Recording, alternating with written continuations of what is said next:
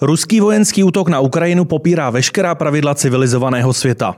Sounáležitost s Ukrajinou není jen bojem oni, ale o budoucnost svobody, lidskosti a demokratického právního státu v Evropě. Tak zní stanovisko České unie státních zástupců. Jehož textace by pro nás ještě před několika týdny byla nemyslitelná. Nejen Česká právnická obec se v souvislosti s nevyprovokovanou agresí rozhodla spojit a pomoci. Solidarita je zcela výjimečná.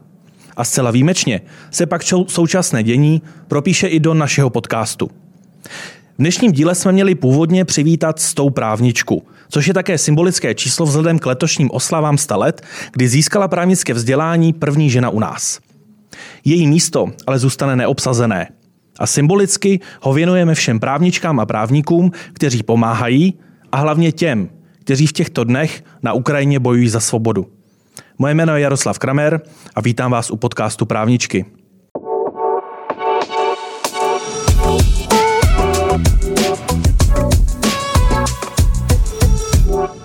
Dnešní díl bude odlišný hned v několika oblastech. Ve studiu Info.cz se mnou budou dvě právničky, které se rozhodly zapojit do výzvy České advokátní komory a bezplatně pomáhají uprchlíkům z Ukrajiny. Nicméně v tuto chvíli se spojíme s Hanou Frankovou, vedoucí právního oddělení Organizace pro pomoc uprchlíkům. Ano, vaše organizace už přes 30 let poskytuje právní pomoc žadatelům o azyl, mimo jiné. Um, mohla byste nám na úvod jenom v krátkosti eh, říci to základní směřování vaší organizace, než se dostaneme k těm aktuálním aktivitám? Ano, můžu to říct. Jak už jste řekl, my fungujeme 30 let. Naše organizace byla původně založená na pomoc uprchlíkům z bývalé Jugoslávie, eh, konkrétně z Bosny. Dokonce jedna kolegyně z těch bosenských uprchlíků pořád je s námi v týmu. Eh, Mezitím se ta naše specializace vyvinula směrem na poskytování právního a sociálního poradenství pro všechny žadatele o azyl, bez ohledu na to, z jaké jsou země. A kromě právního poradenství poskytují i naši kolegové sociální pracovníci sociální poradenství a poskyt, eh, provádíme i vzdělávací programy pro veřejnost, pro české školy.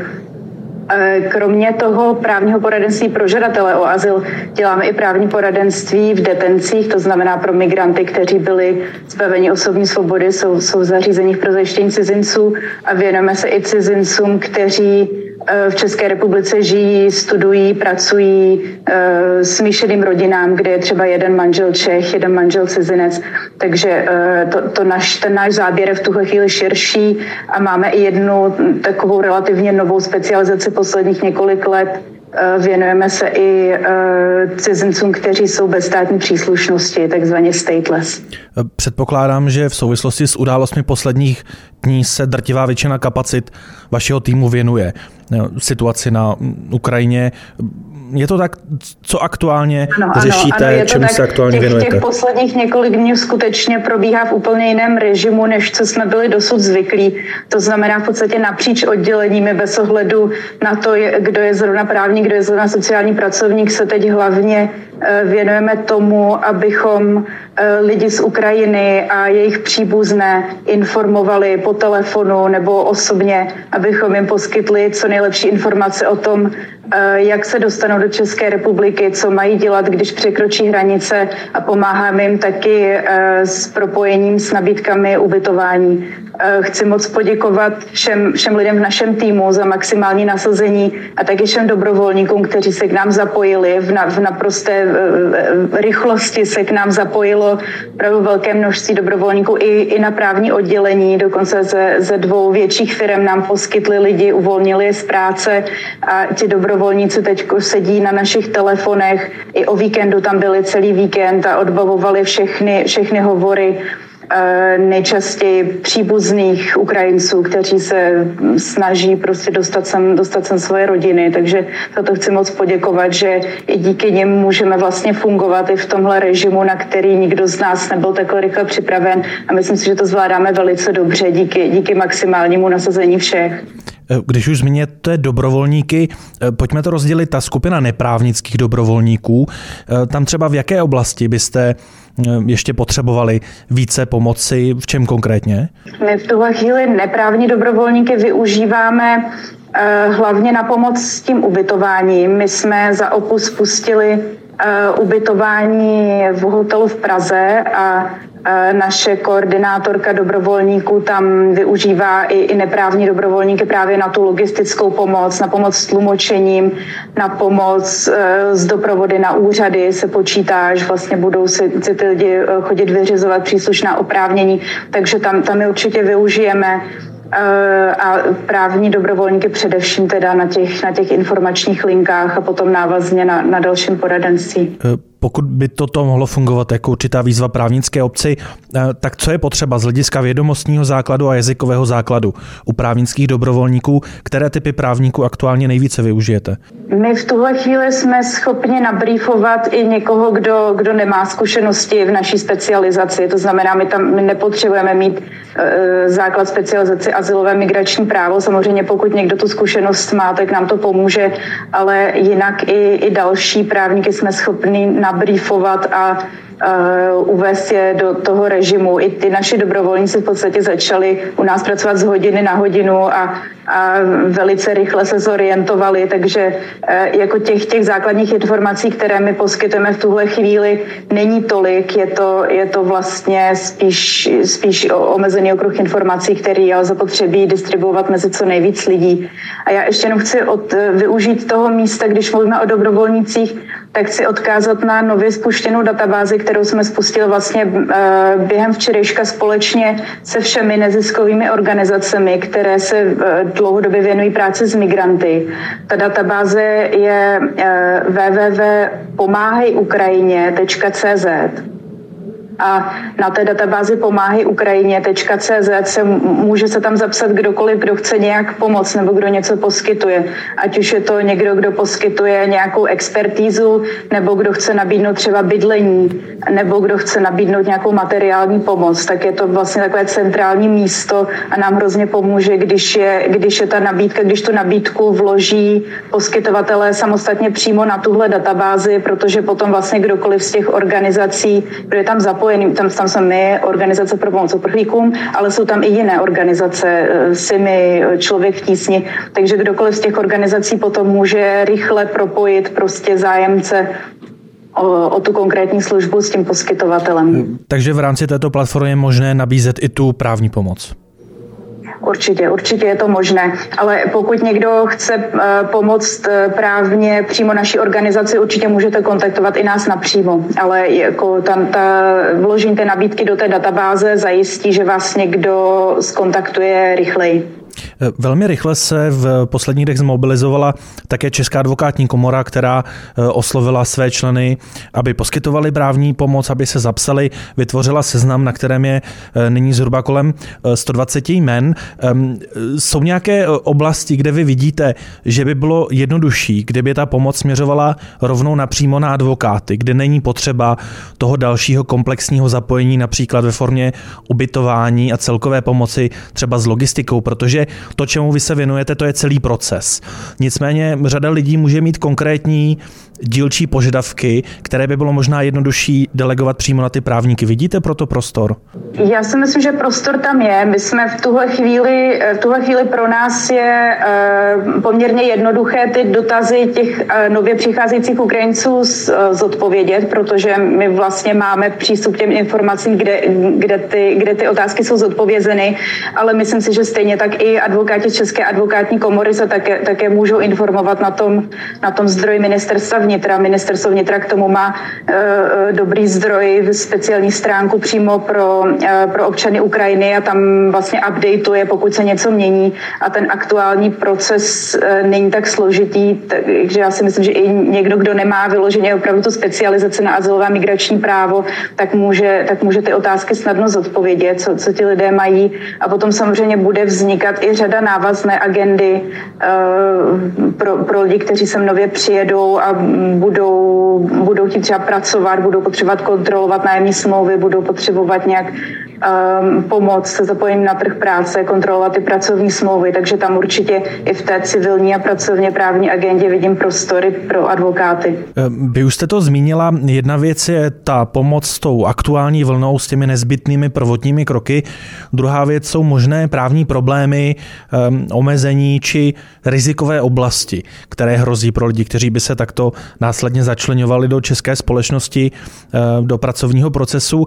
Z, vas, z vaší zkušenosti v rámci organizace, v jakých oblastech, možná i kromě těch, které jste nyní zmínila, bude ta právní pomoc potřeba? Eh, kde mohou následně vznikat největší problémy a kam se třeba mohou orientovat právníci, kteří by rádi pomohli i z dlouhodobého hlediska? Myslím, že dlouhodobě se ta agenda pořád bude týkat zákona o pobytu. Především eh, je otázkou, jestli se bude týkat i, i eh, případně dočasné ochrany, jestli ta bude spuštěna. V tuhle chvíli jsou ty nově příchozí lidé v režimu zákona o pobytu cizinců, jim udělováno výzum strpění. To znamená, že ta, ta jejich pobytová situace se řeší prostřednictvím zákona o pobytu, ale ta návazná agenda, to znamená, když tady budou pracovat, nebo například matky s dětmi, které tady nebudou moc pracovat, budou potřebovat nějakou pomoc v hmotné nouzi, tak to potom bude ta, ta navazující agenda, na kterou bude zapotřebí se zaměřovat a tam, tam vidím prostory pro ostatní advokáty, aby, um, aby tam nabídli svou pomoc. Je česká legislativa v souvislosti s touto krizovou situací připravená funkční, anebo by bylo potřeba v některých oblastech pravidla třeba zjednodušit, změnit, upravit? Jak to vnímáte? Já si myslím, že pro tu konkrétní uh, situaci, kdy je těm lidem zapotřebí urychleně udělat nějaký status, tak tady v České republice je ten systém, myslím, teď nastaven dobře, že jim bude uděleno to, to speciální dlouhodobé výzum, svou povahou výzum strpění. Samozřejmě ten obecně asilový a migrační systém trpí řadou problémů dlouhodobých. To znamená, že je, že je velice složité tady získat možnost zde žít a pracovat. Tady jsou nastaveny určité kvóty, je to prostě nedostačující, je to složité jak pro ty lidi, kteří se snaží sem přijet, tak pro ty zaměstnavatele. Eh, stejně tak asilové řízení, to je prostě eh, tak, tak, dlouhý, tak dlouhý proces, že řadu lidí to odradí Eh, je tam prostě řada dlouhodobých problémů, hlavně, hlavně těch průtahů a té složitosti, té byrokratické složitosti toho celého procesu a na, tam je určitě prostor ke, ke zlepšení. Vy už, to vy už jste na úvodu zmínila, že všichni vaši spolupracovníci, a tedy nejenom právníci, kterých v současné době je v rámci vaší organizace 18, ale že eh, všichni se ve dne v noci věnujete tomuto tématu. Ehm, jaký je váš předpoklad ohledně limitů eh, pomoci, na které můžete narazit, protože ty predikce Organizace spojených národů jsou až 5 milionů uprchlíků ehm, z Ukrajiny. Ehm, vidíte někde strop, eh, ke kterému, když budete směřovat, tak je potřeba více právní pomoci, více dobrovolníků? Eh, to asi budeme vidět postupně. Samozřejmě ne všichni z těch uprchlíků přijdou do České republiky, ale samozřejmě my, my očekáváme velký nárůst nárůst eh, těch lidí, těch zájemců o naše služby a jsme, jsme v tom v poměrně nešťastné situaci, kdy my jsme měli takhle velký tým lidí, který zmiňujete a my vlastně jsme od podzimu se dozvěděli, že nám bude končit jeden eh, důležitý finanční zdroj z evropských, eh, z, z evropských zdrojů a ten bude končit v Dubnu. To znamená, že my jsme teď v situaci, kdy se v Dubnu velice podstatně sníží naše personální kapacity a um, jako pokud bude narůstat počet zájemců o naše služby a zároveň budeme podstatně snižovat kapacity, tak to samozřejmě může pro nás být kapacitní problém. My teďko uh, v tuhle chvíli jednu pozici máme otevřenou, takže jsme ještě teď na, na nějaké přechodné období uh, v luxusní situaci, kdy máme tedy dostatek personálu a dokonce jednoho právníka aktuálně hledáme, ale jednu právničku nebo právníka, ale eh, jak to bude vypadat po Dubnu, to je v tuhle chvíli otázka. Dobře, Duben se už mm, velmi rychle blíží. Mm, o, o jakém snížení stavu se aktuálně bavíme a lze to možná krátkodobě vykrýt právě tou dobrovolnickou prací? Já doufám, že se to podaří vykrýt dobrovolnickou prací. V tuhle chvíli bychom se bavili na právním oddělení o snížení přibližně o polovinu lidí, Ehm, v té pražské kanceláři. V ostatních pobočkách to bude trošku jinak, například třetinové, třetinové snížení. Doufáme, že udržíme naši ostravskou kancelář v plném složení, protože tam teď počítáme s poměrně vysokým vytížením. Um, a určitě jsme velice vděční těm dobrovolným právníkům a myslím si, že i to, to, je, mm, to je to, co nám pomůže překlenout i tu mezeru, ale samozřejmě nemůžeme spolehat pouze na dobrovolníky. Ta naše specializace je um, poměrně úzká, vyžaduje, aby se tomu věnoval člověk naplno a dlouhodobě a um, je pro nás prostě důležité, aby jsme měli nějaký stabilní tým. Jsou nějaké možnosti přímého financování vaší organizace? E, možnosti jsou, pokud by někdo měl zájem nás finančně podpořit, tak se může podívat na naše webové stránky www.opu.cz, OPU jako Organizace pro pomoc uprchlíkům a tam může najít číslo našeho účtu a podpořit nás tak. A samozřejmě vítáme i tu dobrovolnickou pomoc, kterou Eh, kterou jsem zmiňovala a kterou je možné i rozšířit prostřednictvím té databáze pomáhajukrajině.cz. Ehm, současně toto může fungovat jako výzva právnické obci, pokud stále ještě neví, eh, kam by rádi směřovali své finanční prostředky a rádi by je směřovali třeba do té středně dobé až dlouhodobé práce s lidmi, kteří prchají před válkou, tak eh, vaše organizace je jednou z těch institucí, která se na to bude i do budoucna zaměřovat. Je to tak? Určitě. Já bych ještě ráda řekla, že my samozřejmě v tuhle chvíli náš hlavní nápor práce směřuje na pomoc všem z Ukrajiny a jejich příbuzným, ale obrací se na nás i řada velice zoufalých lidí z Ruské federace, kteří tady žijí. A já chci říct, že většinou jsou tady migranti z Ruska právě proto, že nemají nic společného s ruským režimem, právě proto, že s tím režimem nesouhlasí. Řada z nich byla opravdu tím ruským režimem pronásledována. To znamená, teď eh, se snažíme pomoct i jim v jejich situaci. Eh, jsou to často třeba eh, političtí aktivisti, jsou to i LGBT lidé z Ruska. To znamená, že není, eh, nejsme zaměřený pouze na pomoc Ukrajině, pomáháme i lidem z Ruska, kteří naši pomoc potřebují a pomáháme nadále i všem ostatním žadatelům o azyl a lidem v detencích. Ne, ta, ta současná situace neznamená, že nám ubylo naší každodenní práce, ta pořád trvá. Eh, ano, moc děkujeme za vaše aktivity, eh, děkujeme všem kolegům a kolegyním, eh, kteří se v rámci vaší organizace věnují pomoci. A přejeme vám, ať zvládnete ten nápor a současně, ať také máte prostor na ty aktivity, kterým se věnujete dlouhodobě, protože samozřejmě nemůžeme ze dne na den stopnout pomoc v jiných oblastech. Prvním a vůbec prvním hostem na dálku podcastu Právničky, ale v současné situaci jsme moc rádi, že jste si na nás našla časy takto na dálku. Eh, byla Hanna Franková, vedoucí právního oddělení Organizace pro pomoc uprchlíkům. Díky moc. Taky děkuji. Kromě neziskových organizací se do pomoci Ukrajině zapojily také stovky právníků. Servisní materiály, které v nedávných dnech zveřejnila Česká advokátní komora, třeba desatero pro ukrajinské občany, kteří chtějí do Česka přicestovat, anebo podrobné informace pro ukrajinské občany týkající se vstupu a pobytu v Česku, se dostaly k více než deseti tisícům lidí. Dvě správniček, které se na jejich přípravě podílely, jsou mými dalšími hosty.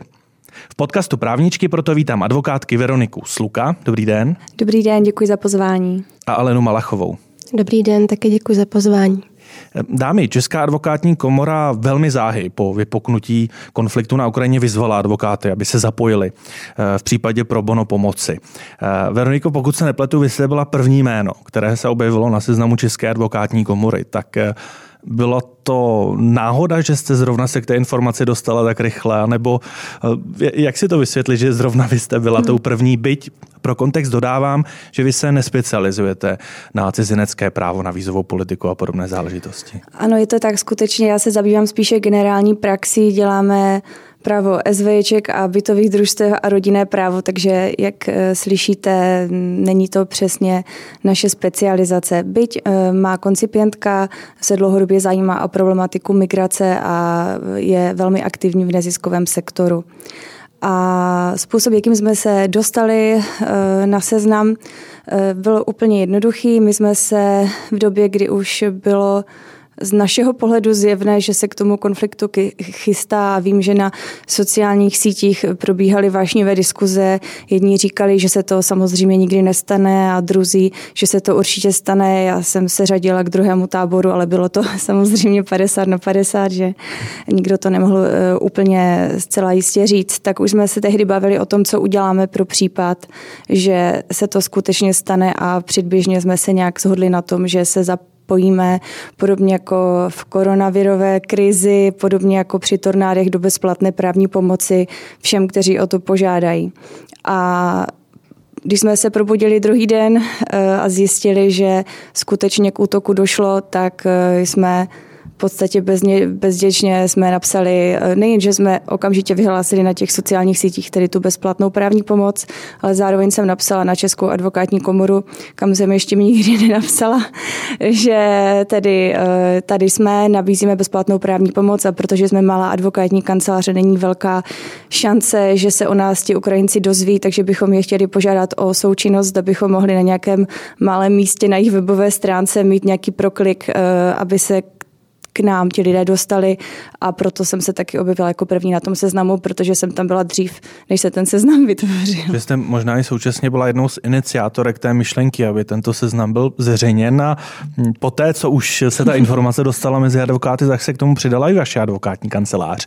Ano, je to tak. A, a současně ani vy se nespecializujete na vízovou problematiku cizinecké právo. Jak moc náročné rozhodování v týmu bylo připojit se k této iniciativě anebo nepřipojit i z hlediska těch znalostí a kompetencí, které jako advokáti máte? Hmm. Tak já se přiznám, že já v tom profesním životě jsem člověk, který se rozhoduje docela intuitivně a v podstatě, když ta zpráva vstoupila do médií, tak eh, já jsem tu dobu ještě stonala, ležela jsem s horečkama, takže jsem měla asi možná, nevím jestli bohužel nebo bohu dík, docela dost prostoru na to se v těch médiích a vlastně eh, na sociálních sítích topit a mezi těmi informacemi všemi a přehrabovat a tím pádem vlastně mi neunikla ta zpráva místo předsedkyně České advokátní komory o tom, že tedy eh, do tiskové zprávy dávají vlastně tedy tu iniciativu eh, České advokátní komory na pomoc Ukrajině a to rozhodnutí bylo spontánní a věděla jsem to hned. Já jsem vlastně s ní ještě konzultovala si právě, když dělám generální praxi a nejsem specialista ani na mezinárodní právo, ani vlastně na právo, pracovně, pracovní právo dělám, dělám vlastně okrajovně velmi tak eh, jestli v těch oborech, když nevynikám a nespecializuje se na ně nebo naše kancelář, tak jestli vlastně vůbec nás potřebují.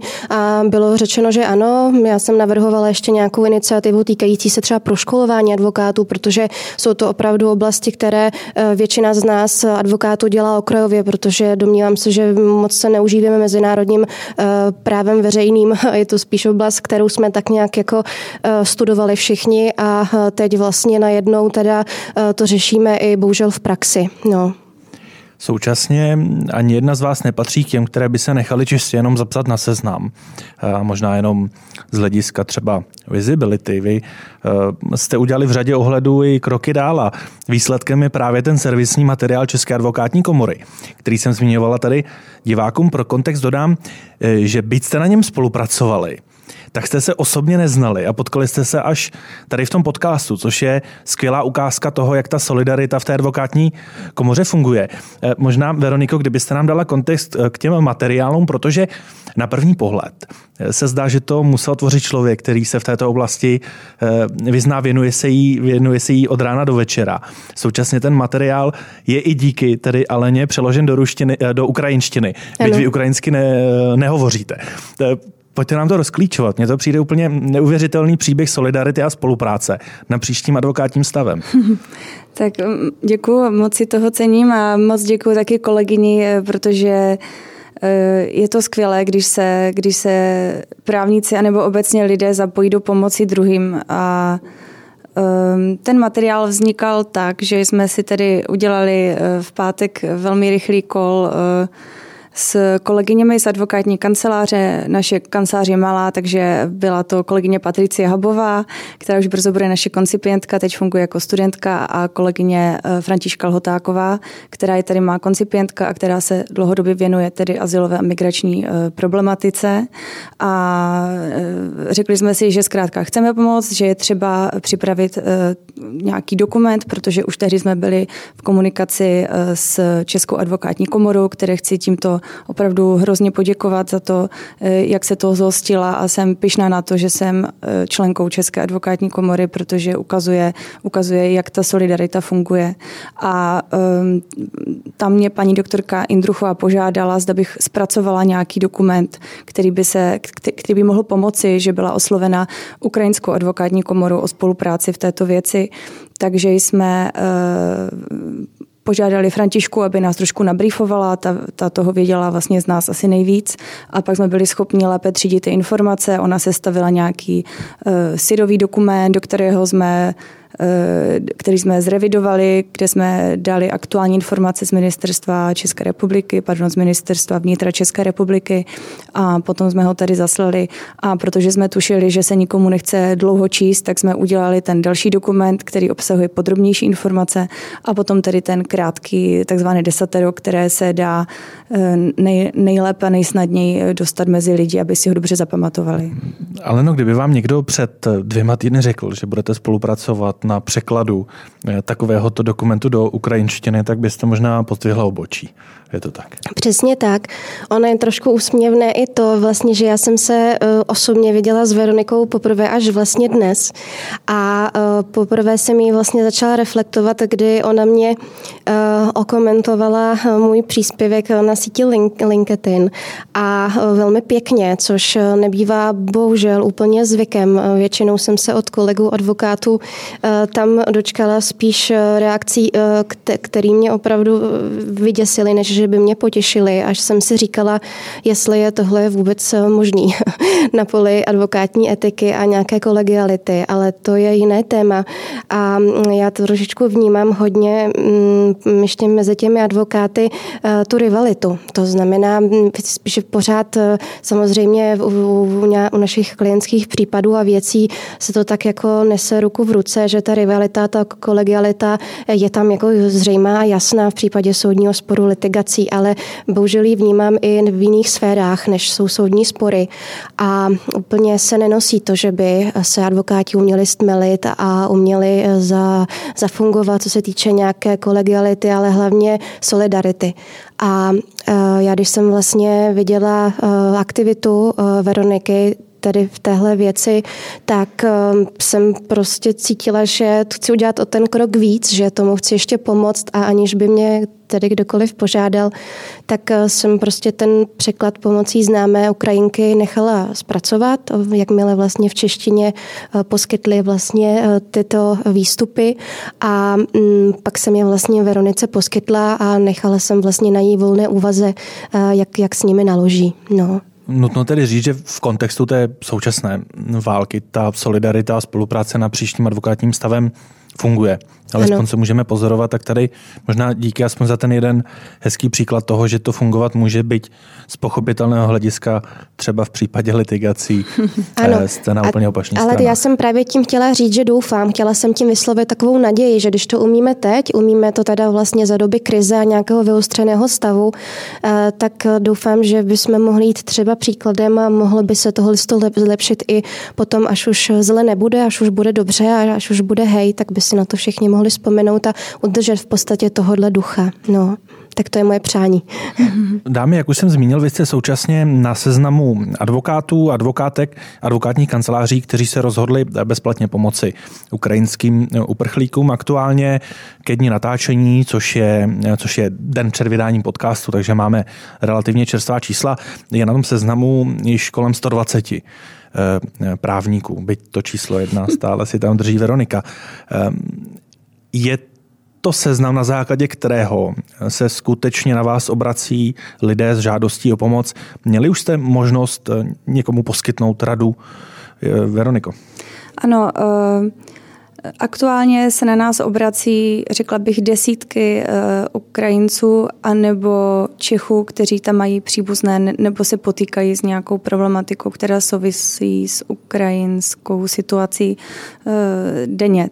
Takže um, nemohu ani říci, jestli, jestli ty telefonáty mají původ v tom seznamu na České advokátní komoře nebo uh, z jiné platformy, protože my jsme se okamžitě akčně zaregistrovali na všechny dostupné platformy. Takže oni prostě volají a ptají se jako na to příjmení a když se ujistí, já, já už pak ani nezjišťuju, uh, přes jaký server nebo přes jaké mhm. doporučení se dostali. Uh, rozhodli jsme se s kolegyněmi, že si to rozhodíme mezi sebe, takže když už jako časově nejsem schopná třeba tu věc odřídit sama. Například volávám člověk z Běloruska, to je častý problém, že ti lidé nejsou to jenom Ukrajinci, kteří se snaží sem dostat, ale jsou to často cizinci pobývající na území Ukrajiny dlouhodobě.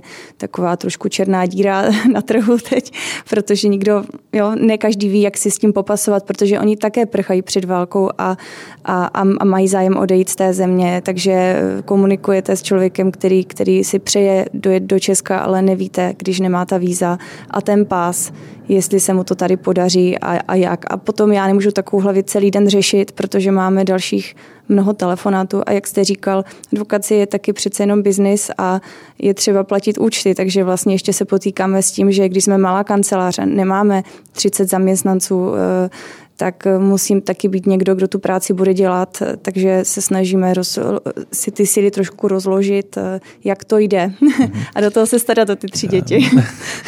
to, že eh, v souvislosti s probono pomocí eh, lidem, kteří prchají před válkou, se vám nezastaví váš advokátní biznis. Jenom pro kontext diváku, to jsem říkal ještě před natáčením podcastu, tak ano. aby to nevypadalo, že jsme nějakou část vynechali. Co s tím ale? Desítky hovorů, to znamená ale desítky problémů, desítky nových témat, které je potřeba právně vyřešit. Každý den neexistuje nějaký logistický nástroj, kdybyste ty požadavky možná přesunuli na další advokáty a advokátky, e, kteří v seznamu jsou, nebo zatím jste na, na své limity nenarazili? E, jako, to je, to je zatím, zatím e, jsme asi každý má ten limit jinde mm-hmm. a zatím mi to přišlo únosné. Když už jsem byla moc unavená, tak jsem uh, oslovila svoje kolegyně, jestli by uh, převzali nějakou práci, nebo se jim teď uh, více nebo jim delegovat svou práci najednou. To, co mi přišlo příliš složité, jim vysvětlit, takže jsem to raději dělala sama, už teď bez, bez okolku deleguji na ostatní a přijde mi to Přijde mi to obtížné pro malou kancelář, ale na druhou stranu si myslím, že v daleko obtížnější situaci se nacházejí ti lidé, kterým poskytujeme pomoc a prostě to má přednost před tím, eh, jestli to pro nás, jestli bychom se radši nezašli do sauny. Ehm, ale no, jak je to u vás? Daří se ta informace o vaší probono pomoci dostat ke konkrétním lidem, kteří by se na vás obrátili?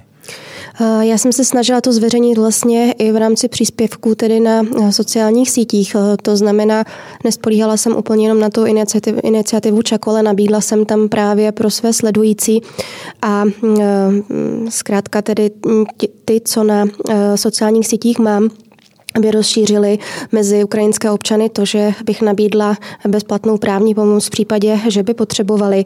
Takže eh, nevím, z jakých zdrojů se na mě ty eh, lidé obracejí. Není jich tolik, eh, jako o tom mluví Veronika. Já si myslím, že těch případů zatím bylo do desítky.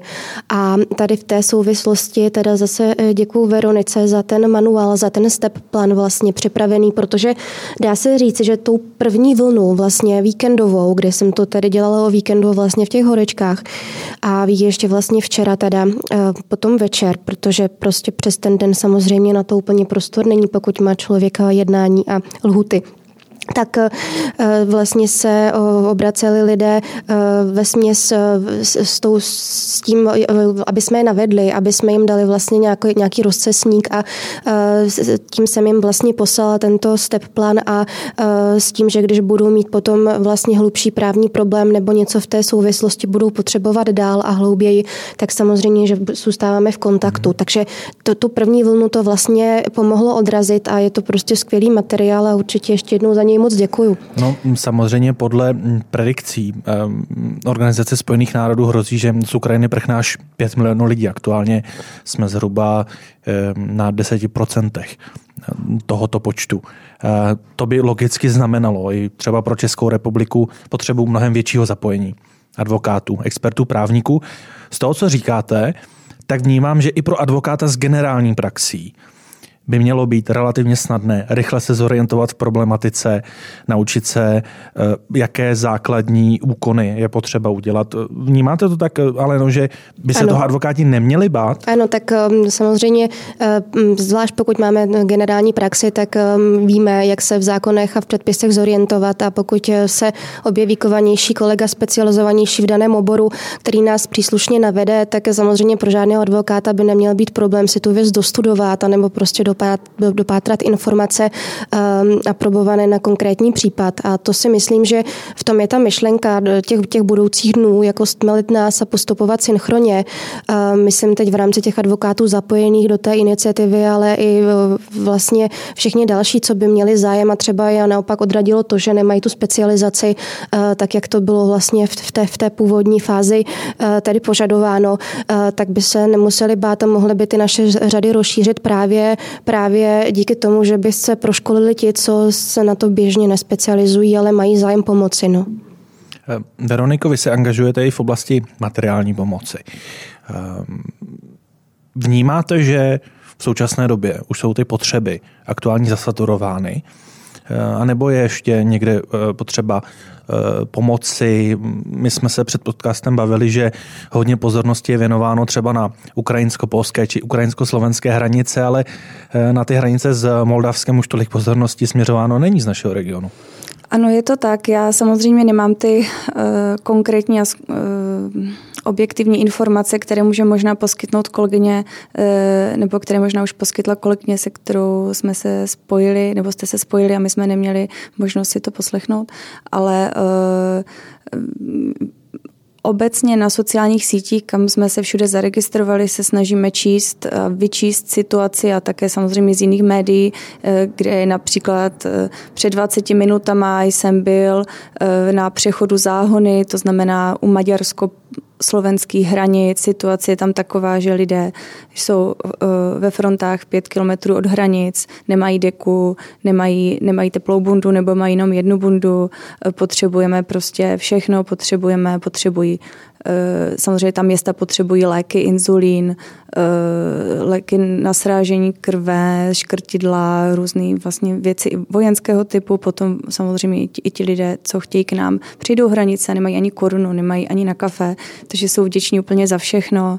Eh, prostě pobrali jenom asi to, co měli někteří, takže té materiální pomoci asi není nikdy dost. Na druhou stranu e, samozřejmě jsou zde organizace, které to lépe dokáží skoordinovat, lépe to dopravit na to určené místo, e, jako je například Červený kříž, může to být Český scout, e, jsou tady charitativní organizace, vím, že u Smíchovského nádraží je nějaká veliká sběrná nebo, nebo místo, kde se můžete zastavit a pokud odjíždíte do zahraničí, teda respektive na hranici, chce pomoci někomu, tak e, tam často píší na těch sociálních sítích, pojďte si vybrat, co potřebujete, mikiny, šály, čepice, zimní oblečení, boty, hygienické potřeby, pleny, e, to, co lidé potřebují, vlastně všechno do té zimy, co teďka máme a, a do té situace, ve které jsou. No.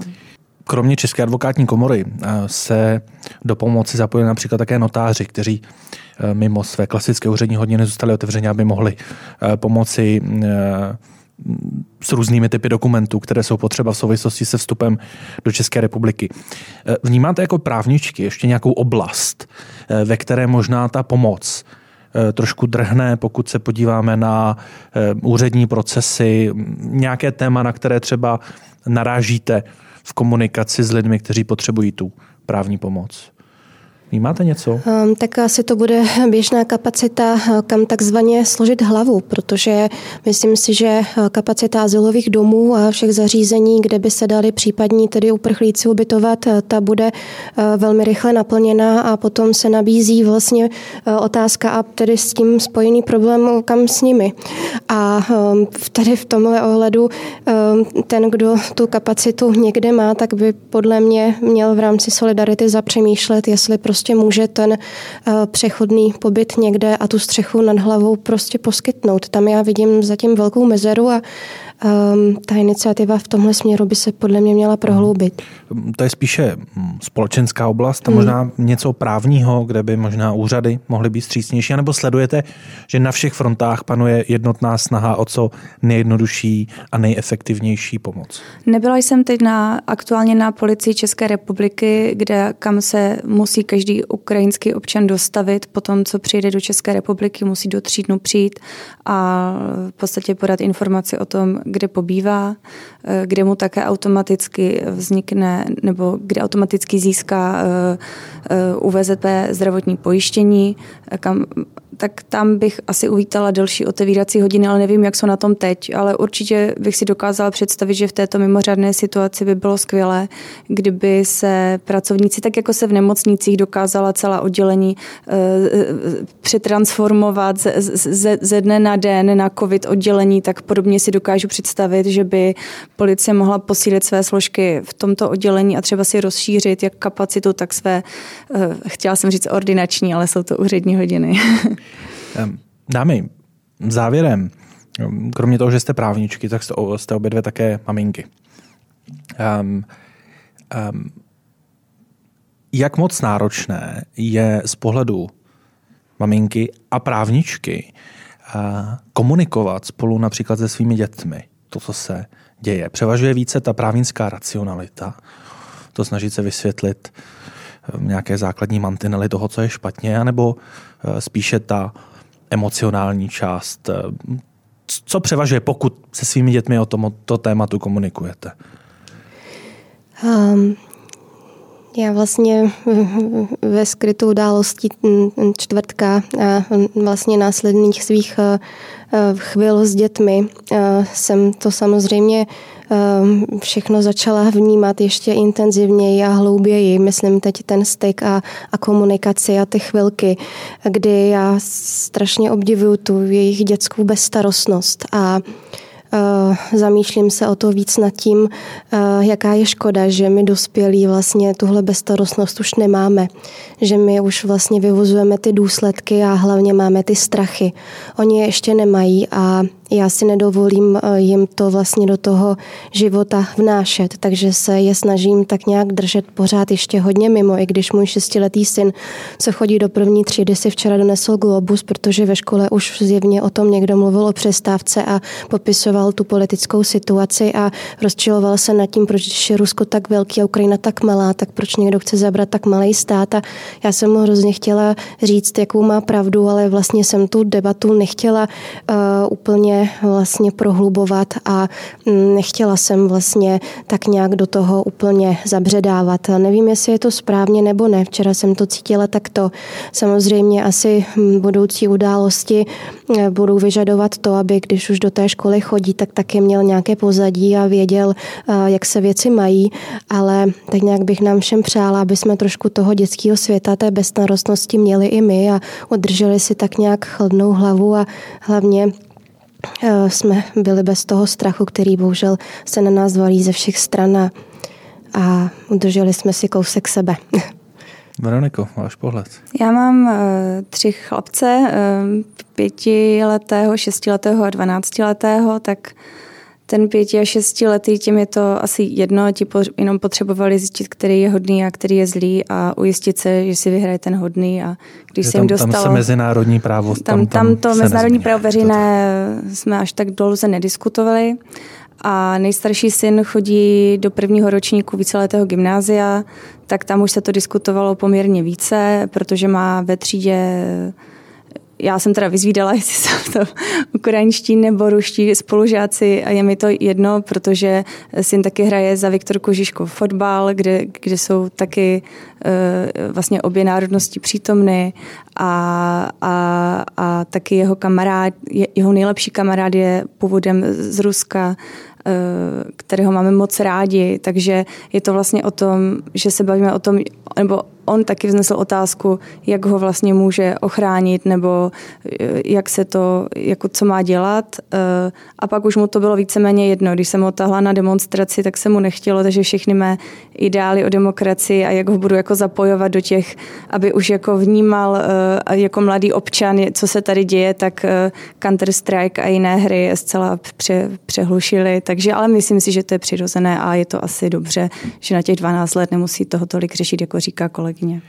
Tak eh, pokud eh, si vaše děti poslechnou tento podcast a doposlechnou ho až do této chvíle, tak bych jim rád za eh, nejenom českou právnickou obec, ale celkově českou obec poděkoval za to, že jejich maminky jsou takto aktivní, že se nebojí vystoupit z komfortní zóny a že pomáhají. Já vám přeji hodně sil. do další pomoci. A doufejme, že už se nebudeme muset v dohledné době k tomuto tématu v žádném z podcastu a v žádném z mediálních výstupů vracet. Děkuji za účast podcastu Právničky advokátkám Veronice Sluka. Moc vám děkuji. A Aleně Malachové. Děkuji za pozvání. Naschledanou. Naschledanou.